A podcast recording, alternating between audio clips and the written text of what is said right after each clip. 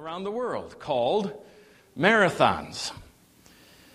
Before he died of exhaustion on the spot, the legend says he uttered this word, Nike, or victory. You know that word better in English, pronounced Nike, in reference to the worldwide supplier of athletic shoes and apparel, named for Nike, the Greek goddess of victory.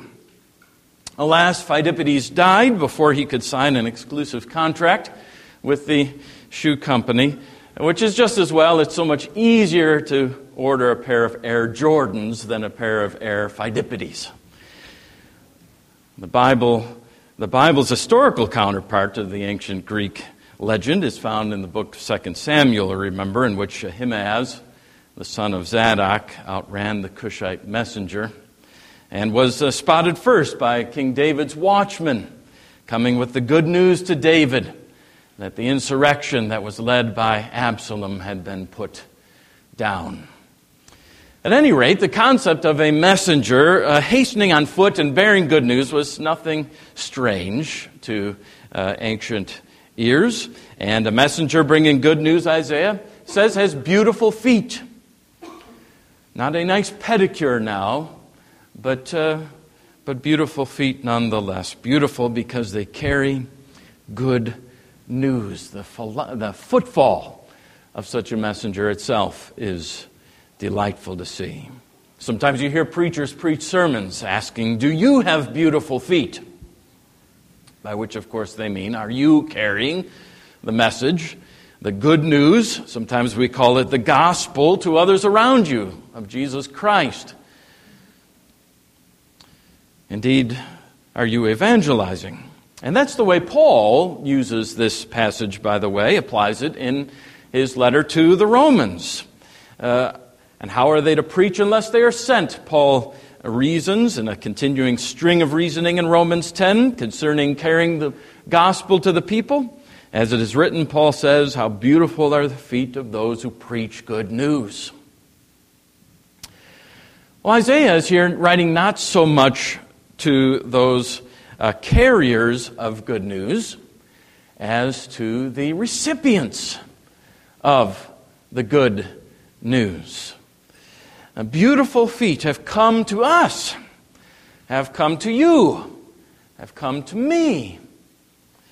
The messenger has come to you, or maybe to your ancestors, carrying that message. We've received the good news of salvation through Jesus Christ. It's the news of His having made us as He did, of His redeeming us by the shedding of His own blood and rising from the dead as He has of His continuing to care for us in all of our lives as He does, in every detail, our ever present Good Shepherd, which He is.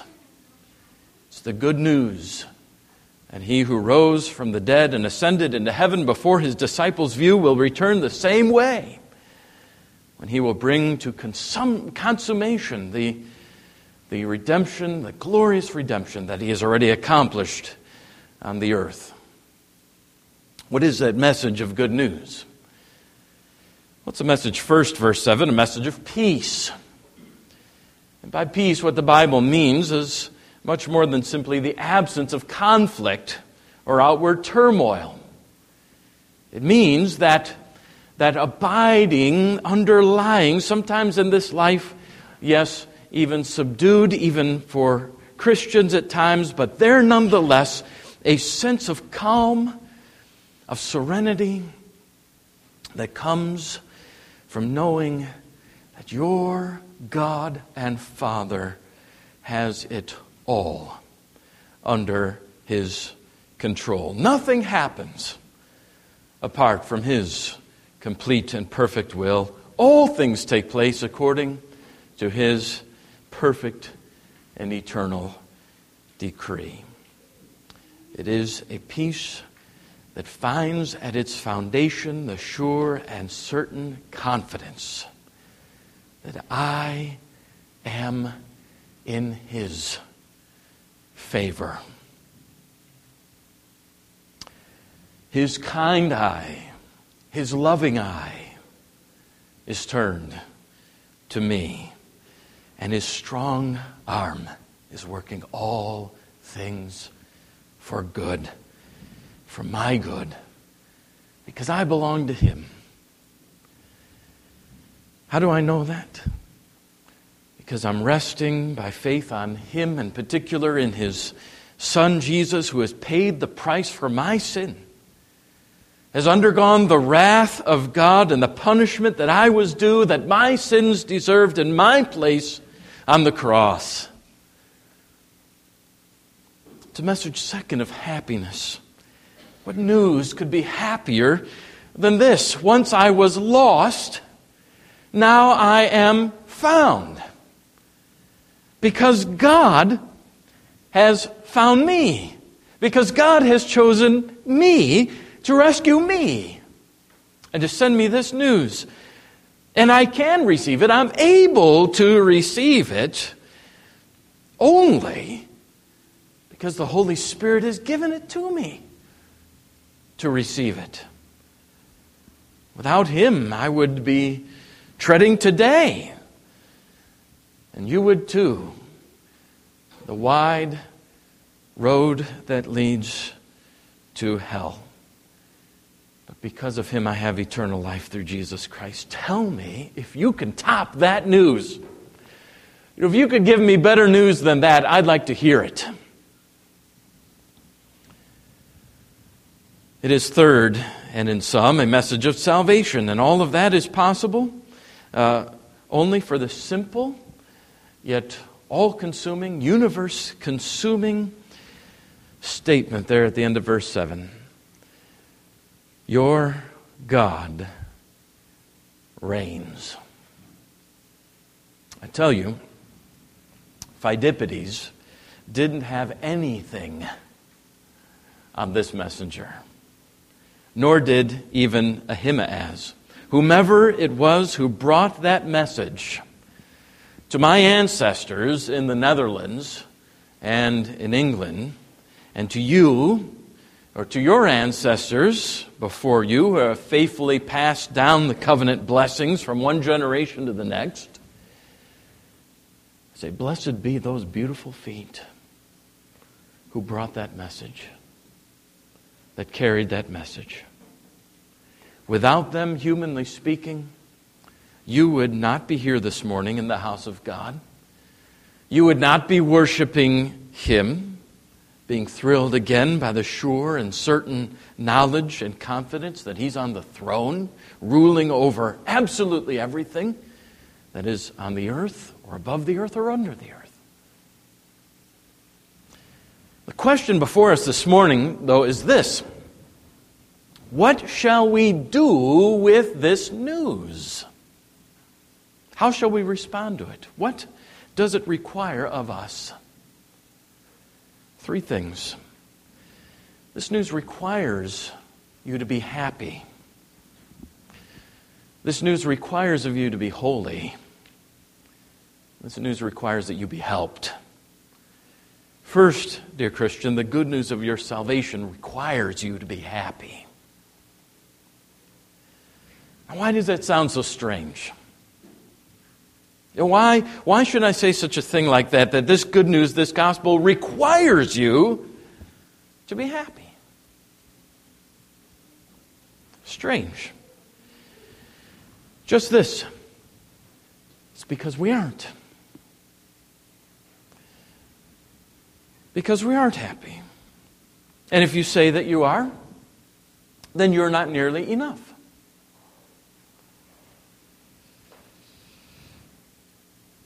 If I were to tell you this morning that I had in this pulpit here $1 million for each and every one of you right now, which, by the way, I don't. But if I were to tell you that in truth, your hearts would leap in your chests. A million dollars. Don't tell me that they wouldn't. You would say instinctively, I'm set for life. My worries are over. You would be very happy to have someone place a million dollars in your hands today. If someone uh, with the authority to do so uh, were to tell you that you will never, ever be sick again. Never will you have a cold, even for a single day. You'd be happy to hear that, wouldn't you? You'd be thrilled to hear it. You wouldn't have to be told to be happy, you just would.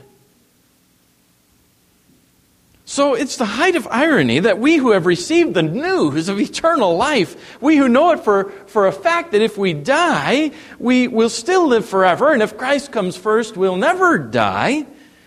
We who know that we are in a right relationship with God because Christ's righteousness became ours the day our sins became His, should nonetheless be told, have to be told, have to be commanded even to rejoice. We have to be told, verse 9, to break forth together into singing.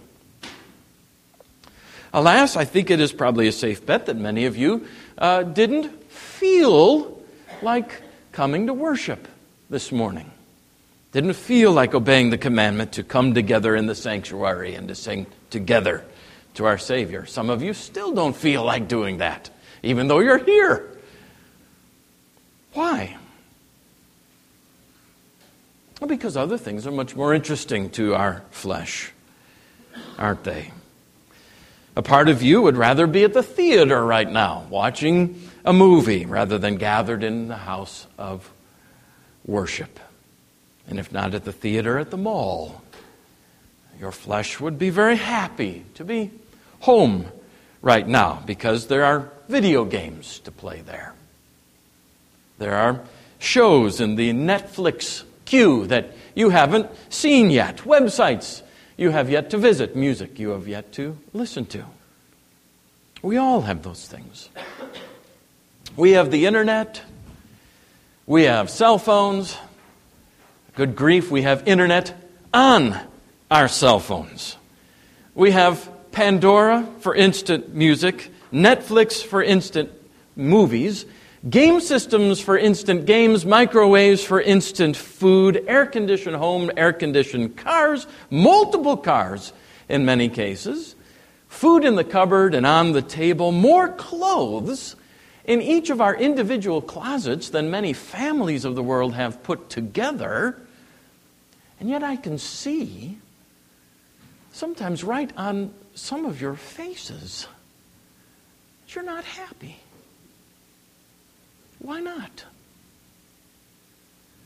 Because you're trying to find your happiness in those things. Now, you admit it. And I will too. We are, as C.S. Lewis put it, like ignorant children content to play in the slum with mud pies because we cannot imagine what is meant by an offer of a holiday at the sea. We've not made much of an effort, have we, at stoking the flames of the joy of our salvation. While at the same time, we have futilely attempted to draw the milk of happiness from a bunch of dry plastic teats. But God has given you all the reason in the world for being truly happy. He's redeemed you.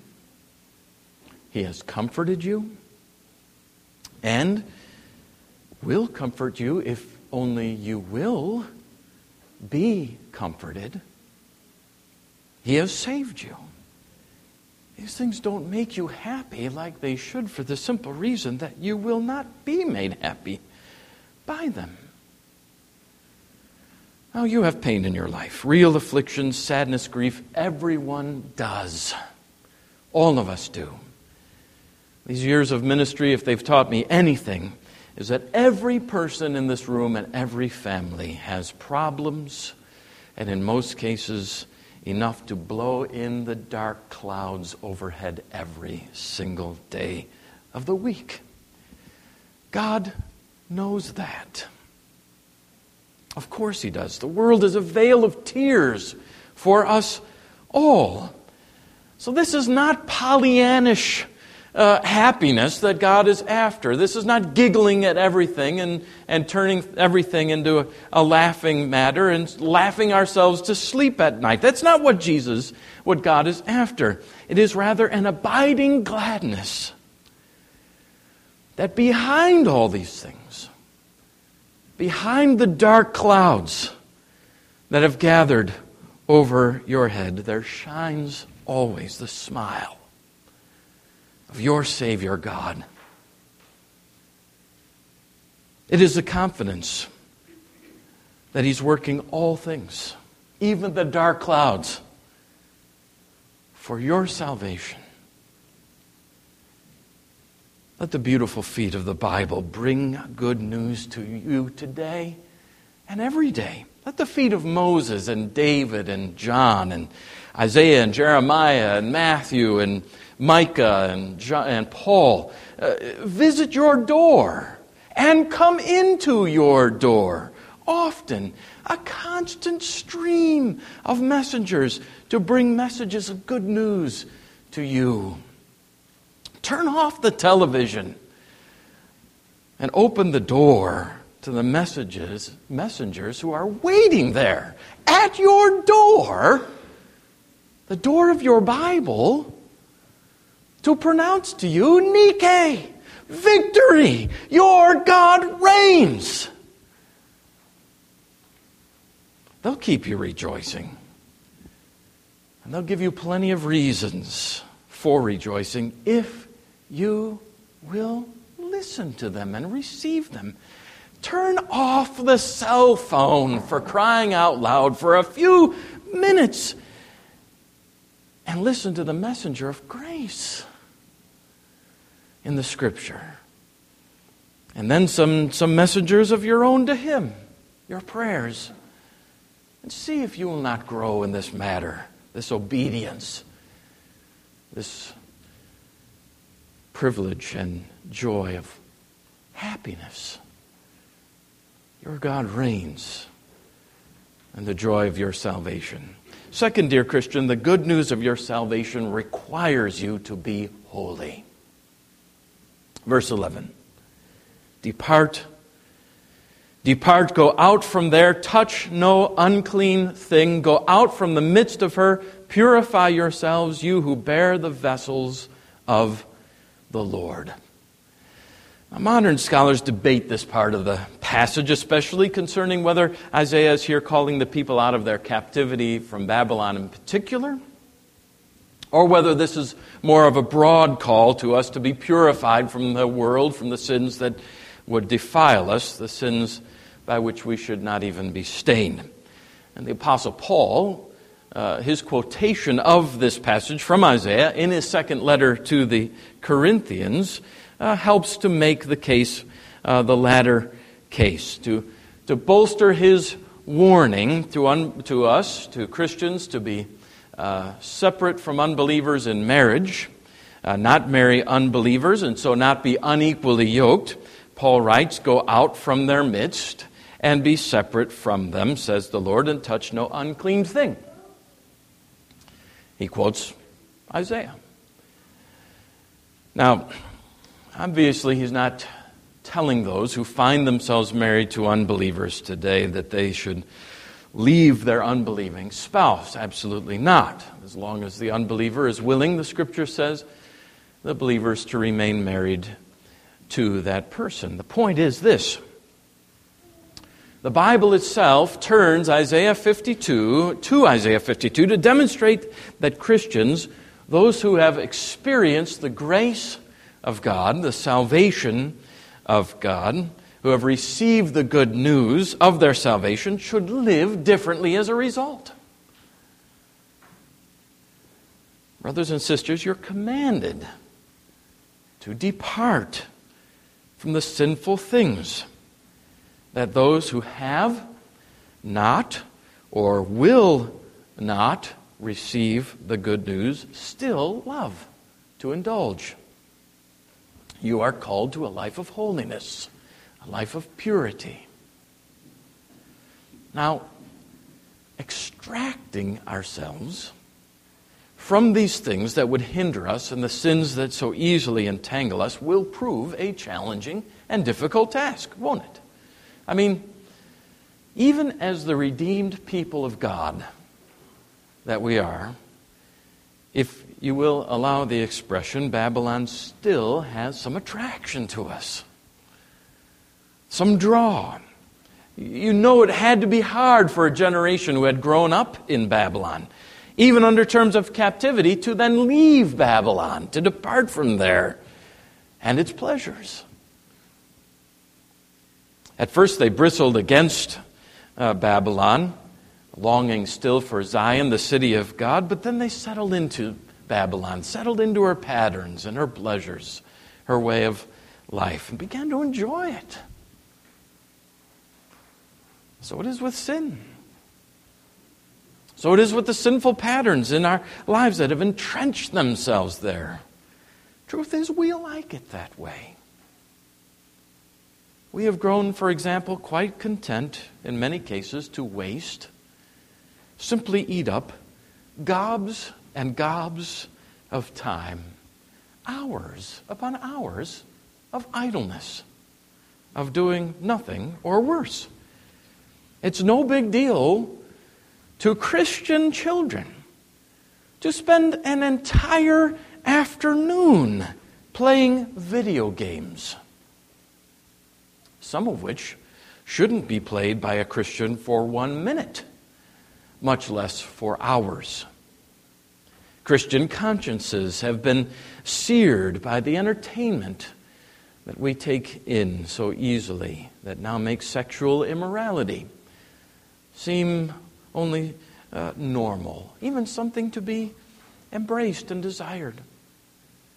The heroes of television shows and movies now hop from bed to bed. Sexual promiscuity and experimentation are pandemic among even young children, very young children now. Unjust corporate dealings and dishonest are regular fare in the business world. Tax evasion, even among Christians, has become a matter of giggling and snickering. The indulgence of lustful thoughts, the exchange of dirty jokes, the use of foul language. You know what goes on. And you could make a whole list this morning of them. Christians, you are to be separate from these things. These things are not even to be named among you. The good news is that your hearts and your tongues and your minds have been bought by the blood of your Savior from death and from hell. And the good news is that no longer possessed by them, they now belong to Him. He has bought them, He has purchased them. As you sometimes confess in the sanctuary, you belong body and soul, in life and in death, to your faithful Savior, Jesus Christ.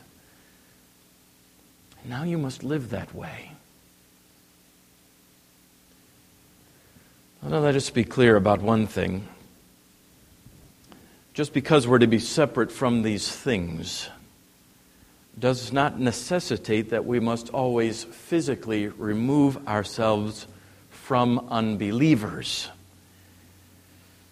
the impure people around us. I fear that we Christians, and I begin with myself on this, that we close ourselves off from unbelievers altogether. We cloister ourselves, as it were, in the church, in our little fortress, our Christian compound with high, impenetrable walls and a language all our own that we speak inside those walls. No, no, it must not be so. Remember, Christians, where Jesus was found. You know, if there were bars in Jesus' day, that's where Jesus would have been found. He would have been found hanging around truck stops and all sorts of places where sinners hang out and the lost. Always interacting with them, he was. Always in conversation. He was the epitome, Jesus was, of what it means to live in the world, but not of the world.